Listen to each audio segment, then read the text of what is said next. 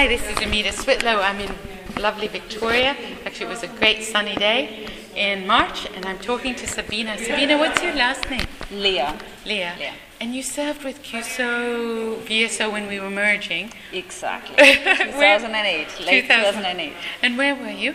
I was in Rwanda. Rwanda. Mm-hmm. And Sabine, you speak German, you speak French and English. And some Spanish. And some Spanish. Yes. um, what were you doing before you went on assignment?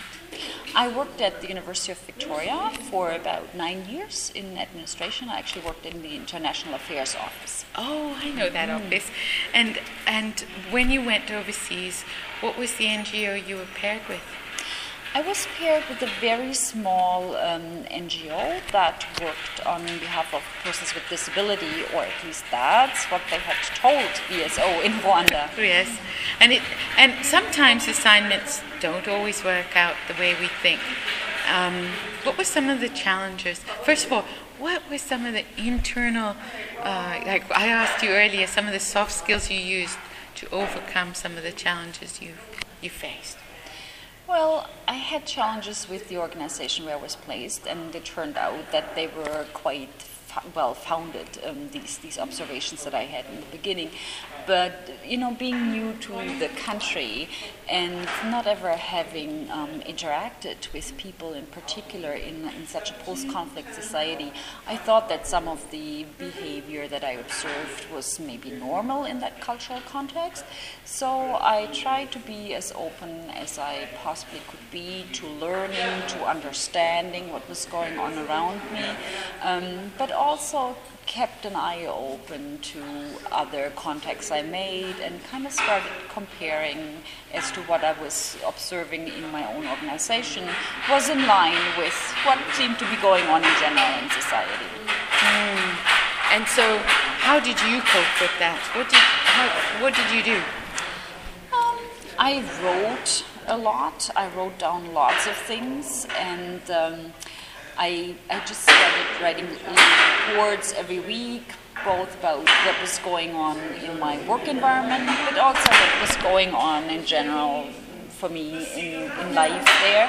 And I also tried to make lots of friends and lots of contacts um, because I was by myself as a VSO volunteer in that particular town, so there was nobody close by. Um, so I was living by myself in a house, and I just tried to um, make contacts both with other people from North America or from Europe that were in that town, working with other organizations, but also with locals. And one great way of doing that was I joined the church choir. Oh. So I There you go. And so I went for practice twice a week, and that was really a, a wonderful experience and was a great way to get to know people through singing, which is an international language. And um, yeah, I really appreciated that opportunity. That's a great story. I like that way of overcoming. And uh, you came back, and what are you doing now here in Victoria? I, I'm at the University of Victoria again. Um, I actually finished my doctorate just before I went to Rwanda. Wow. And so now I'm working as a lecturer. I teach in the School of Public Administration and I teach community development, which actually is a wonderful way of linking my volunteer experience in with my current teaching assignments. Wow. Well, thank you so much, and thank you for um, sharing your experience of the challenges too, because often people think it's just going to be easy. It's not always easy. That's right. Yeah, it's not always easy, but with the right mindset, it's it's possible to overcome these challenges. And I have to tell you, I I set myself after about three months. I started setting myself deadlines, and I said, okay, if X, Y, Z hasn't happened within the next two weeks, I'm going home. But then it never did happen. But then something else happened, which made me stay.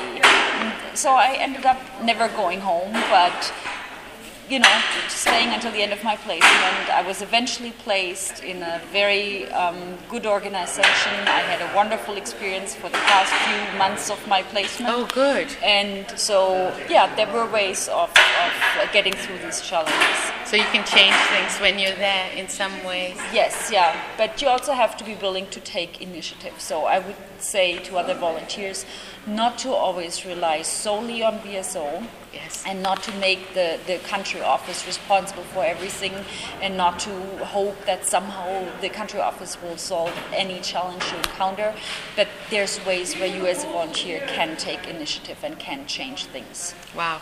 Now that's why we do an assessment because then we send people like you that are able to do that. Thank you for your service.